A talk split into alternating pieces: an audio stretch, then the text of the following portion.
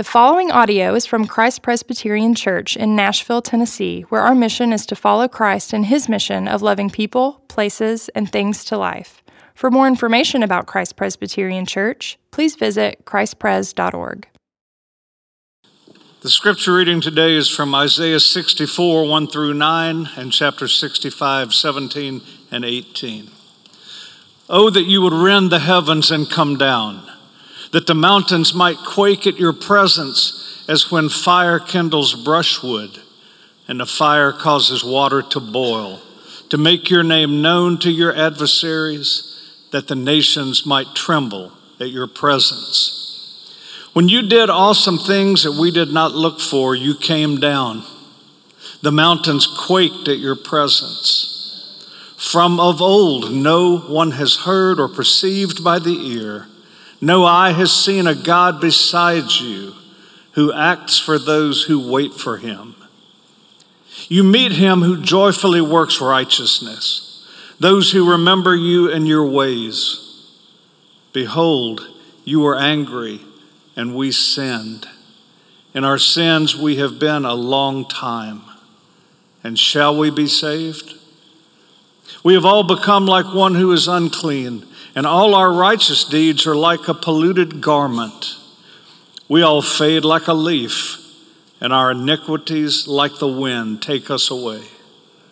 There is no one who calls upon your name and rouses himself to take hold of you, for you have hidden your face from us and have made us melt in the hand of our iniquities. But now, O Lord, you are our Father. We are the clay and you are the potter. We are all the work of your hand. Be not so terribly angry, O Lord, and remember not iniquity forever. Behold, please look, we are all your people. For behold, I create new heavens and a new earth, and the former things shall not be remembered or come into mind. But be glad and rejoice forever in that which I create. For behold, I create Jerusalem to be a joy, and her people to be a gladness. This is the word of the Lord. Thanks be to God. Thank you, Richard. My name is Lee Eric Fesco, and I am the Director of Discipleship here at Christ Presbyterian Church. My wife Tracy and I, we have uh, two boys aged 11 and 13, and really they're very good boys. Uh, they're both good students, and we're very proud of them. But sometimes school is school, and uh, it throws us all a curveball. It's just part of the learning process. Both our boys are expected to do what their teachers ask them to do, specifically in the way of homework. And it's their job to make sure they understand the assignment, to do the assignment properly, and even ask their teachers for help if they find that they're not understanding what's being asked of them. This is their job as a student. Now, sure, once in a while, it's happened to both of them uh, at different times in their schooling experience, but they'll bring home an assignment and they'll ask for help because they don't know what to do. And generally speaking, if it's a problem in the mathematics department, I'll be the one to lend a hand. So they will present me with their problem and explain it to me that they don't know what to do. And I will do my best to explain to them how to solve their problem. Now, much to my surprise, it seems in more ways than one, they have changed math. I didn't know it was possible to change math, math but that's what they've done to us. I, I, if the way that I solved a problem when I was their age is now different than the way they solve problems. Nevertheless, if there's a problem to be solved, we're going to do it my way if I'm the only one that knows how to do it, right? So it's happened a time or two. Uh, they will take their math problem back to their class, and their teacher will look at it, and it will be marked wrong. Uh, apparently, I didn't do their homework correctly. My, my kids will bring it back to me and then insinuate that I've messed up their homework. Dad, it's your fault. My fault. It's my fault. Whose, whose assignment is this again? Yes, but you said you knew how to do it. I do know how to do it, but it's been marked wrong. So, and there we go, round and around, and neither one of us wanting to take responsibility for the error on, on the assignment. Now, here's the thing we're, we're not alone in this kind of behavior. This is something that a lot of us have a tendency to do. It's so much easier to look at the person to the left and to the right of us and, and say, it's, it's your fault. You, you've done it wrong, not me. Don't look at me. You did this, not me, right? In fact, this was the behavior of our very first parents. It goes all the way back to the garden. In fact, we're going to go back to the beginning today. We're going to go back to where it all started. And then, and then we're going to look at our, our text again, and then we're going to go finish where we started at the garden, exactly the same spot. So we're going to start at the beginning of the Bible, all the way back to Genesis chapter 3, when the serpent deceived Adam and Eve. He asked them this Did God actually say, You shall not eat of any tree in the garden? And the woman replied with, No, no. He said, You shall not eat of the fruit of the tree that is in the midst of the garden, neither shall you touch it, lest you die, which that wasn't quite right. God never told Adam, don't touch it. He said, don't eat it. Isn't it interesting, though, how we try and improve upon God's law? Like we have something to add to it. But still, the, the serpent replied, Relax, will you? You won't die. You won't die. If you eat it, then you'll be like God, knowing good from evil. That's why he doesn't want you to eat of it. And then she saw that the tree was good, saw the fruit on the tree was good, liked the idea of being like God. And then what happened next? They ate it. They did exactly what God told them not to do. You see, this is what sin is every single time. Every single time. It's a little declaration that says, I'd, I'd like to be God. I'd like to be the one in charge. I don't like to be told what to do, so I'd like to play the role of God here. Every time, that's what sin is. It's that little declaration. When God confronted them about what they had done, do you know how they responded? Just like me and my sons with, with our homework. It, me? No. It wasn't me. No. That, that, that's, not, that's not what's happening here.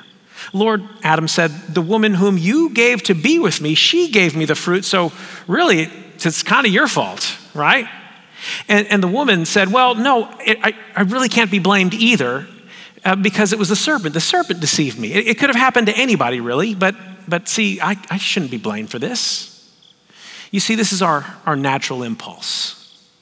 This is our natural impulse here. Our natural reaction when it comes to sin. Our reaction is not to deal with it, rather, find plausible deniability. By owning up to our sin, no, we, we don't want to do that. Uh, we might own up to our actions, but we certainly don't want to call it sin. In the passage that Richard read for us a bit ago, we're seeing the same sort of interaction here.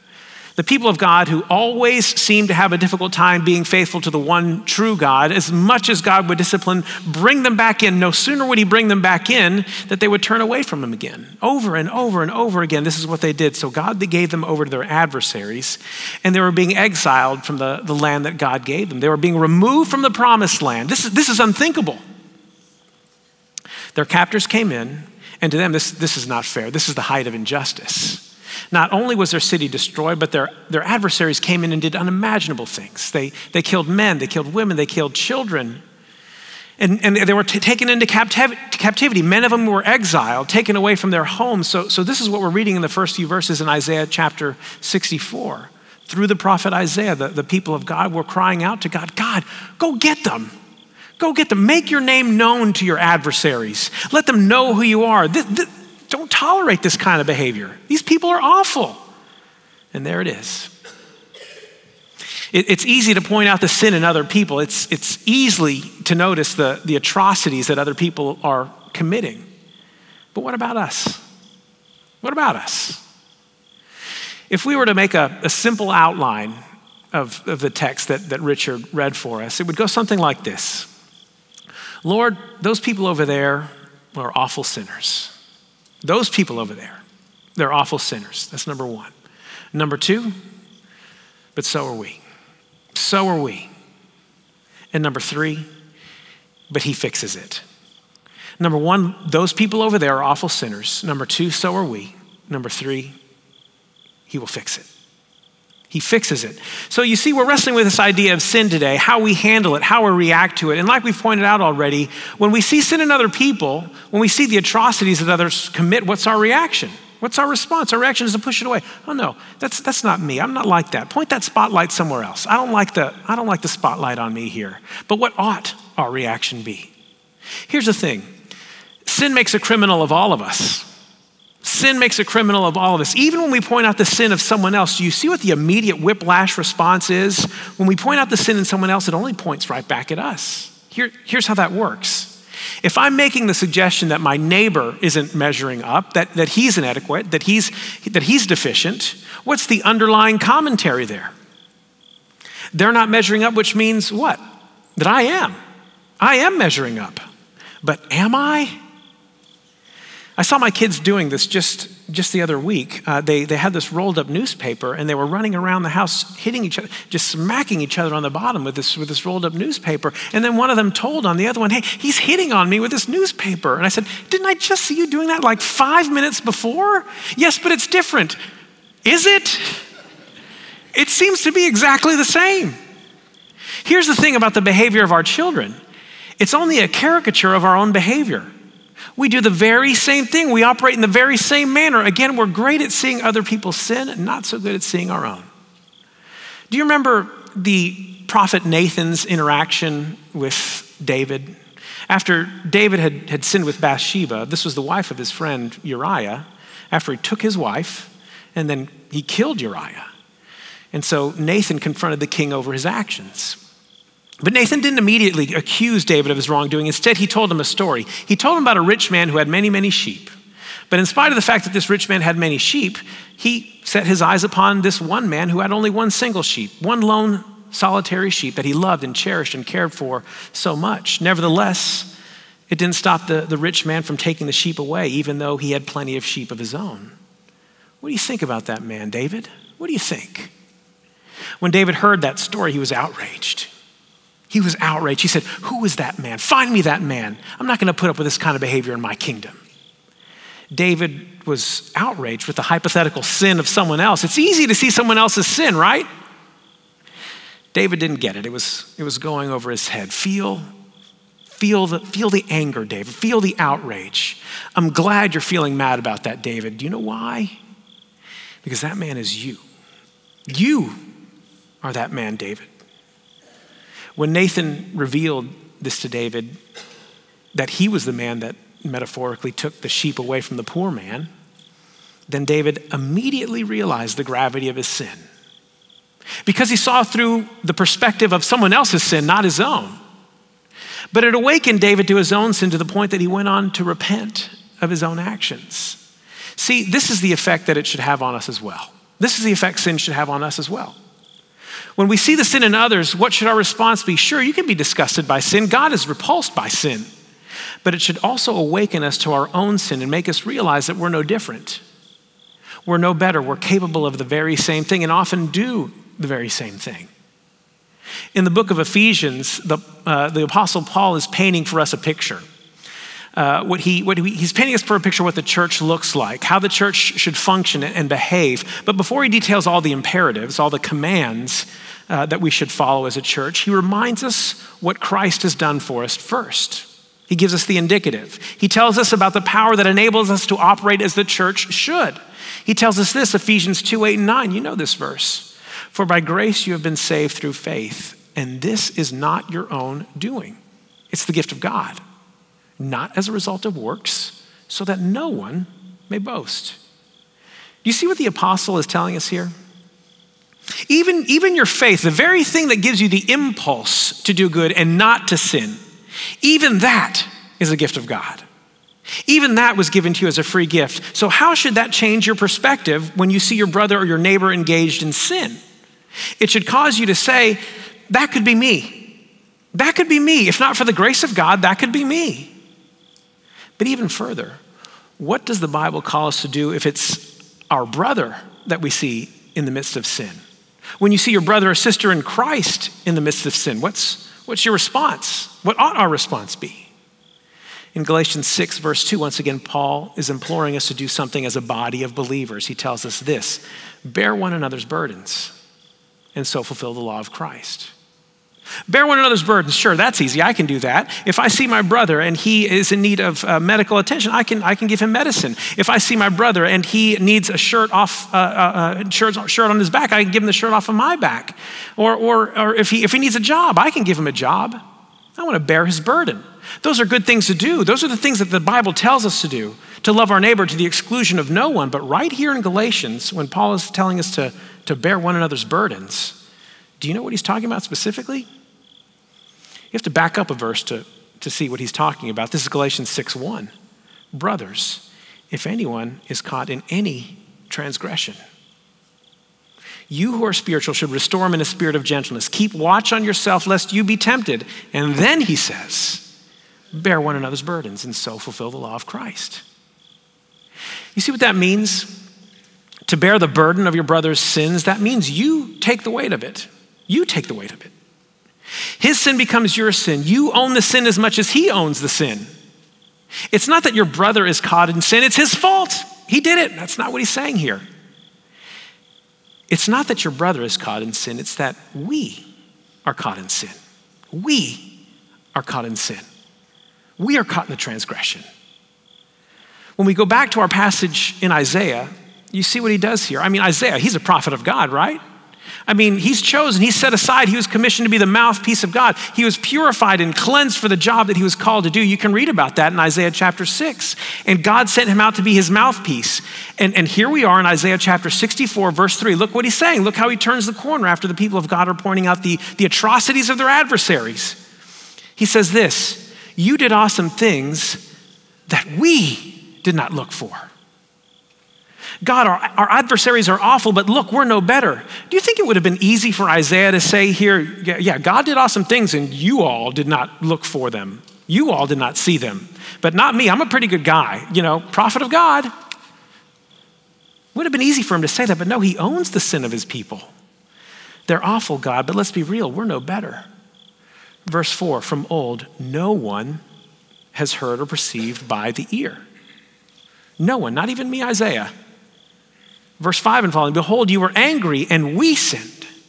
In our sins, we have been a long time, and shall we be saved? Isaiah puts himself right in the middle of the sin along with God's people. He, he's bearing the burden of their sin. Why? Why does he throw himself in the midst of everyone else's sin? Because he knows something about himself. He knows he's just as filthy as any of them when placed adjacent to the holy, holy character of Christ. That's also in Isaiah chapter 6. He knows that he has no place to boast. He goes on to say in verse 6 We've all become like one who is unclean, and all our righteous deeds are like a polluted garment. We all fade like a leaf, and all our iniquities, like the wind, take us away. Isn't it interesting, in the midst of Isaiah's confession of sin, that he mentions all our righteous deeds? He's, taking, he's talking about sin, yet he's making mention of the righteous deeds. What gives? He's confessing the sin of their righteousness? How is that a sin? What, what does God have against righteousness? It was just a, a, couple of years ago, a couple of Christmases back, where I received a, a gift from my niece. It was a, a pack of Old Spice men's products. Uh, it included uh, body spray, which is important to this story, uh, deodorant, um, shampoo, uh, some other stuff. Uh, but anyway, the, the, the, specific variety of this Old Spice package of products was called Swagger. I, found it so amusing that my, my niece found these products. Uh, swagger, Uncle Eric, of course, perfect match. If there's anyone I know with swagger, or perhaps needs some swagger, right? I don't, I don't know who this product is specifically marketed toward, but I feel I may have aged out of it. I'm sure it's a fine, a perfectly fine collection of products in and of themselves, but again, maybe I'm not the target market. Nevertheless, it was a gift, and uh, you have to be thankful for a gift. And I was thankful that she took the time to get me something, so I kept the gift. I, uh, I left it under my sink, and though I thought I probably will never use this, but maybe one day my boys would like to use this, so I, I hung on to it. One Sunday afternoon, I, I, went out for a walk with the dog. We took our time. It was a nice, warm day, and uh, we took the long way. Worked up a, a good sweat, and when we got back, Tracy was waiting. That's my wife. Tracy was waiting at the door, and she explained to me, Hey, we have to leave for Connect group in like five minutes. Are you going to be ready to go? Well, it never takes me long to get ready, so I was sure I could be ready soon. Uh, but yes, I did work up a bit of a sweat, and there was really no time to shower.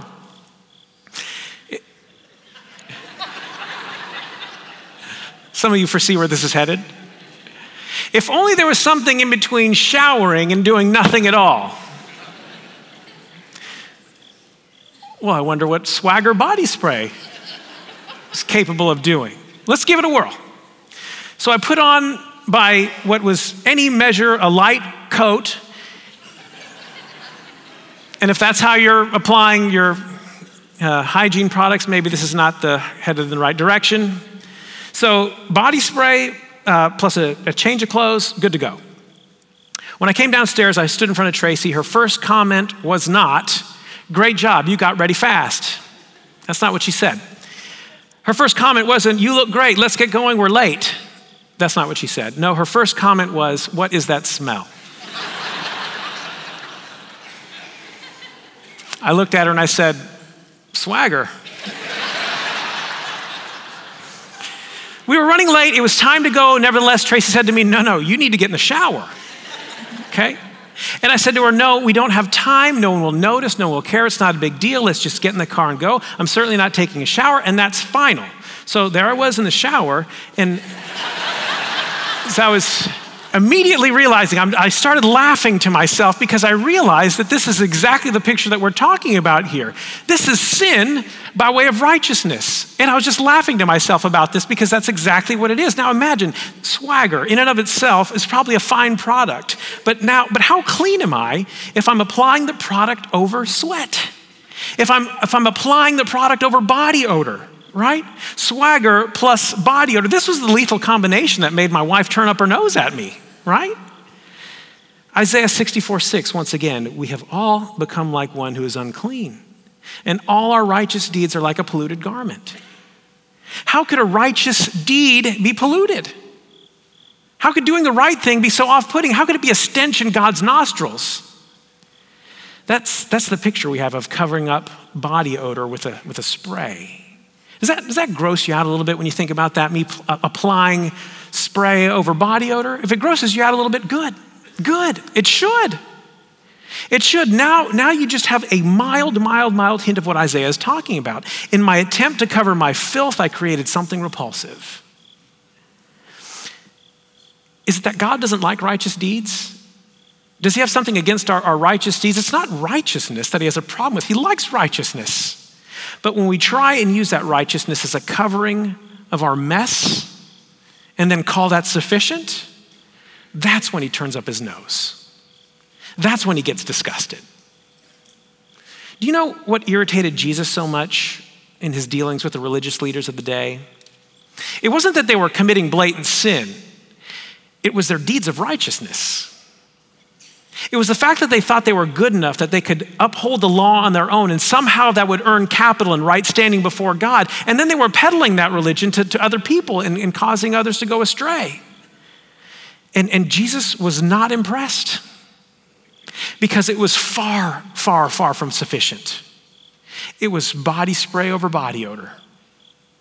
If there's something we're guilty of as a church, and I don't just mean Christ Pres, I just mean the church at, at, at, whole, it's, it's probably this.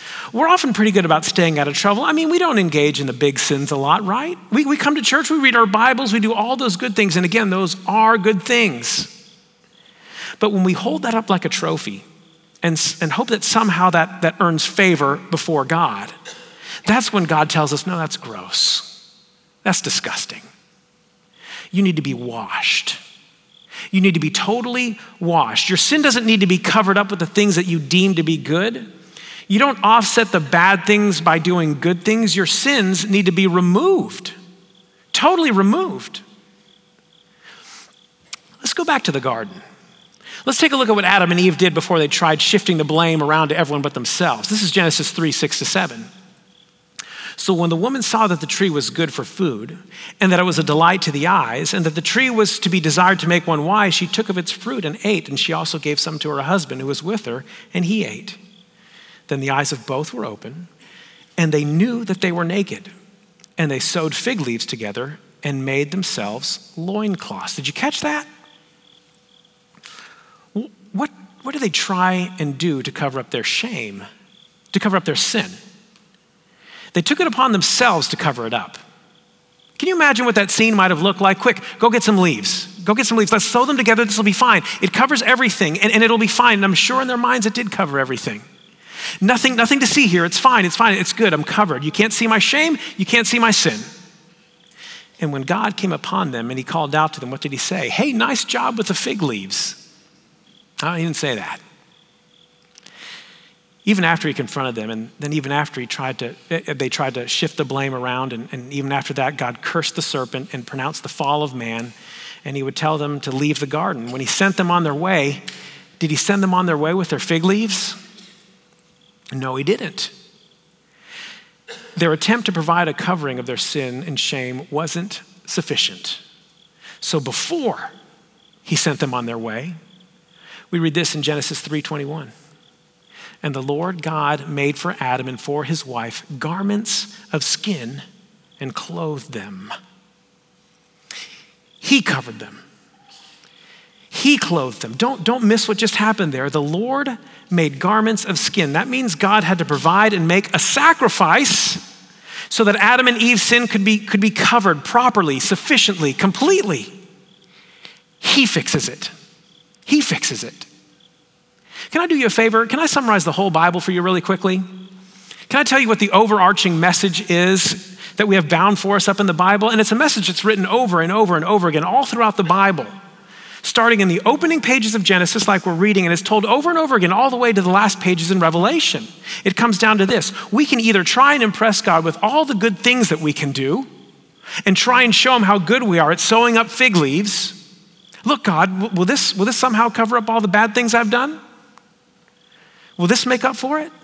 We can try and do that, or we can rely on the sacrifice that He provides for us. That's what the whole Bible comes down to. We can use our own righteousness or someone else's. Someone else's righteousness who, who takes His record, takes His sacrifice, takes His righteousness, and applies it to you. That's what it comes down to. You can try and impress God with your righteousness or somehow earn enough capital with just what every other religion in the world asks of you. And maybe you'll get there. Maybe you'll have some kind of indicator that tells you, great, now you've done it, you've arrived. You've sewn together the, the perfect set of fig leaves. Unfortunately, that's what Isaiah is trying to tell us here. There's, there's no amount of sewing. We're all unclean. So you can keep trying to sew, or you can just believe that the garment that Christ Himself provides for you is enough. That's all you need. Nothing else. Just open hands. Jesus, your record of righteousness applied to me with, with reference to me. But now, O oh Lord, you are our Father. We are the clay and you are the potter. We are all the work of your hands, so but be not so terribly angry, O Lord, and remember not iniquity forever. Behold, please look. We are all your people. We are his people, and he will not remember our iniquity forever.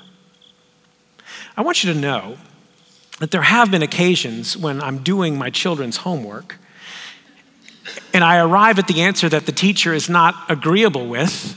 I have, on occasion, written a note back to the teacher on their homework. Now, I promise I'm nice. I'm nice about it.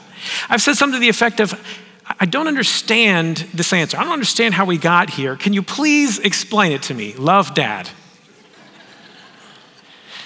See, I've arrived at a point whereby I'm helping one of my kids and I've taken ownership of their problem. I'm not just going to turn it back over to my kids and say, Good luck, I don't, I don't know what they're talking about. You see, if I take ownership of it, then I can solve it. Then I can provide them with an answer so that they can provide an answer for all the rest of the problems that they have. But that, just, that doesn't just happen. That doesn't just happen. that only happens when I take ownership of their problem. Remember just a moment ago when I spoke about not just identifying your, your brother's sins, but owning them? Taking them as your own. Don't you see what that's a reflection of? Don't you see what this is mirroring? Do you see in whose footsteps you're walking in when you do that? This is how he fixes your problem with sin. He doesn't just identify our problem, he owns it. He takes it on as his own. He takes your criminal status and puts it upon himself. That's what happened at the cross. That's what the cross was all about. He took your criminal status and he places it upon his, his own shoulders. Notice the transaction that occurs there. Notice how you are made right with God. Notice what takes place. Yes, he provides you a covering.